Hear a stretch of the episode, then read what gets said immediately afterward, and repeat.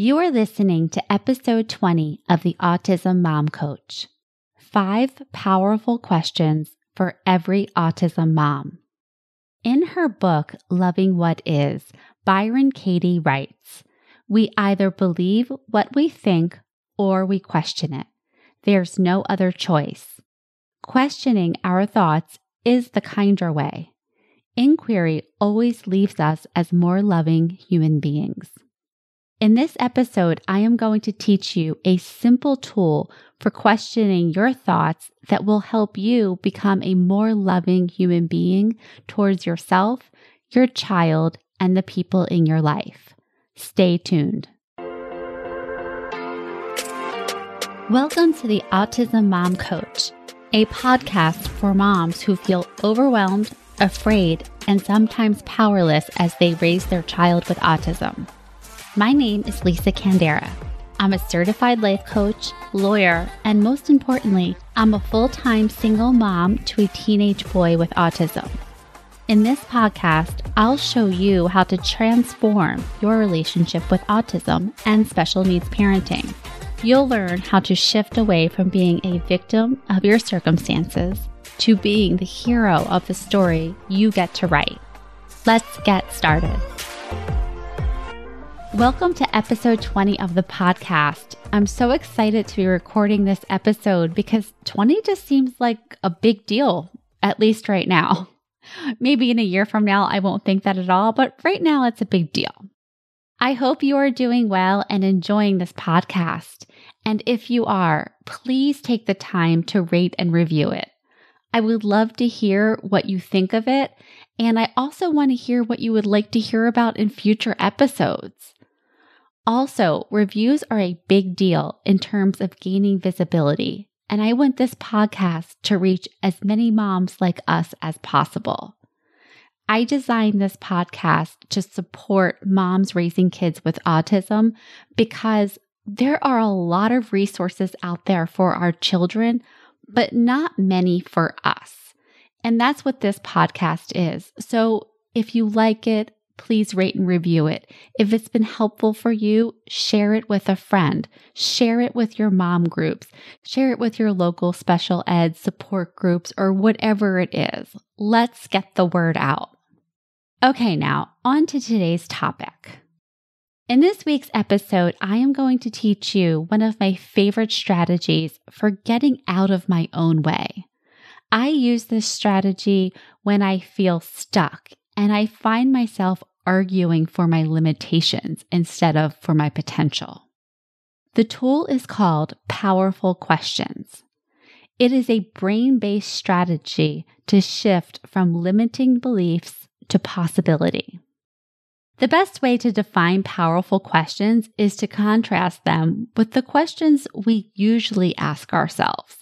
The dead end questions like, Am I doing enough? Am I doing the right things? Why me? Why my child? Why is my life so hard? These are dead end questions. These questions assume something is wrong with us or the world, and they put us in a place of victim. Life is happening to us. These questions are dead end because they're not really questions at all. They are more like a limiting belief with a question mark at the end. By contrast, powerful questions are open minded. They are thought provoking. They open up space for inquiry and discovery. And here is the best part our brains do not like open loops. So, powerful questions are a way of directing our brains to find answers to move us forward. Here are some examples of powerful questions. What can I learn from this? Who better than me? What if this is not a problem? How can I support myself in this moment? If I wasn't taking this personally, what would I do? These are the questions I ask myself all of the time, and I want to show you how I use them. So, the first question who better than me?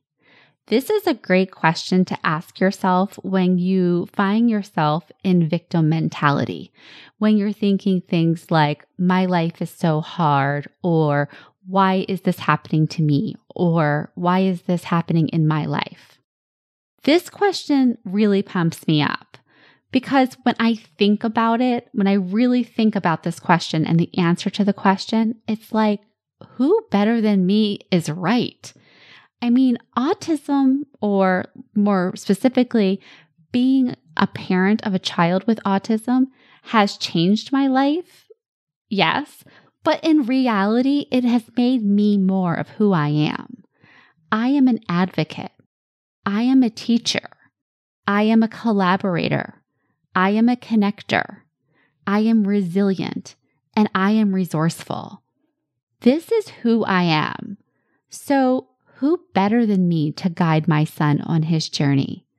Who better than me to speak up for him?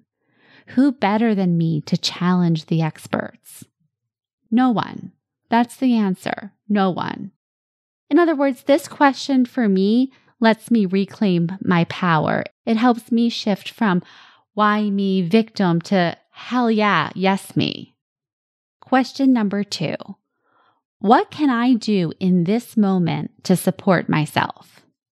We spend so much time and energy trying to support our children while completely neglecting ourselves. This question is designed as a reminder to stop and look inward. You are a big part of this equation. It matters how you are feeling. So ask yourself in this moment, what can I do to support myself? Can I take a walk? Can I walk away? Can I turn off the catastrophizing soundtrack? By regularly asking myself this question and turning inward, it has helped me to begin to build the muscle of attending to my own needs. And this has been really helpful in terms of my reactivity to my son. It has helped me slow down. It has helped me stop before I react. Not every time, but it has helped. Question number three What else could be true? So, remember from the quote from Byron Katie we are either believing our thoughts or we are questioning them. We believe our thoughts. So, this question is inviting you to explore other possibilities. Could something else be true?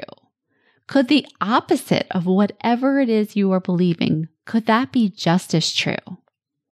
For example, my client had a disagreement with her husband when he told her that she did not need to hover over her 12 year old as he played with the neighbors.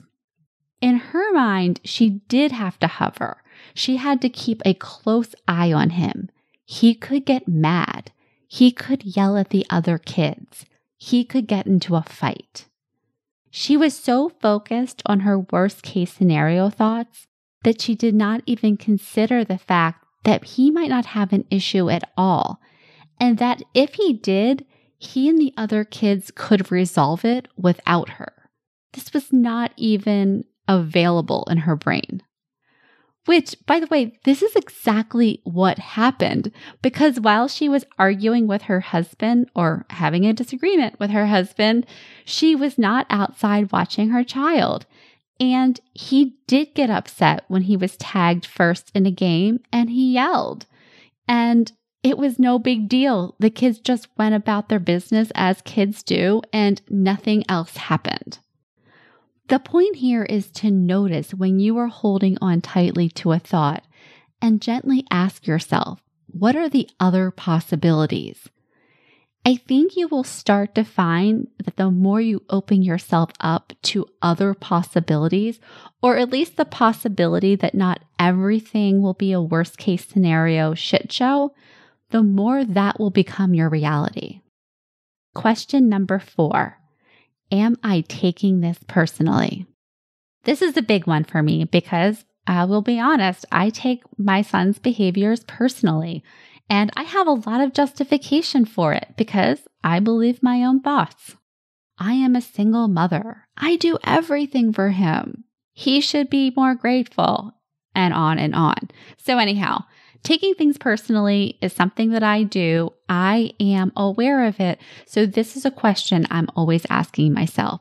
Am I taking this personally? And just to remember, I talked about this in episode two, why it's an issue, why it's a problem when we take things personally. When we take things personally, we make them personal.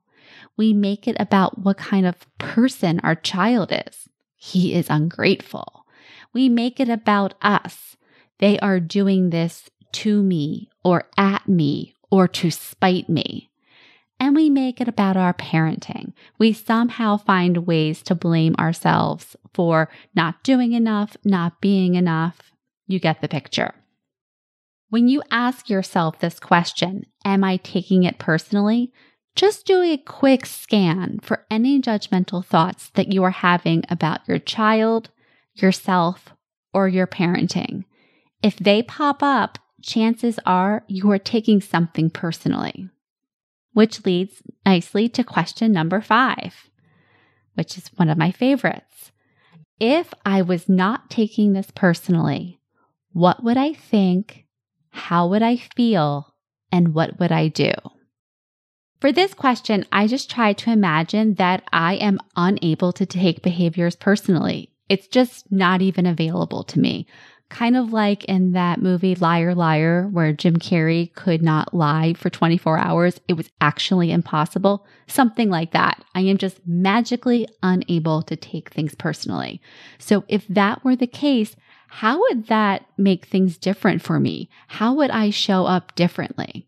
So, for example, if my son is late getting on the bus in the morning and it's after I have told him to get out of bed, you know, over and over and he's delaying and delaying and delaying, if I'm not able to take it personally that he's not listening to me and I'm not able to make it personal that he's disrespecting me, then what do I do? Well, he's a 14 year old boy.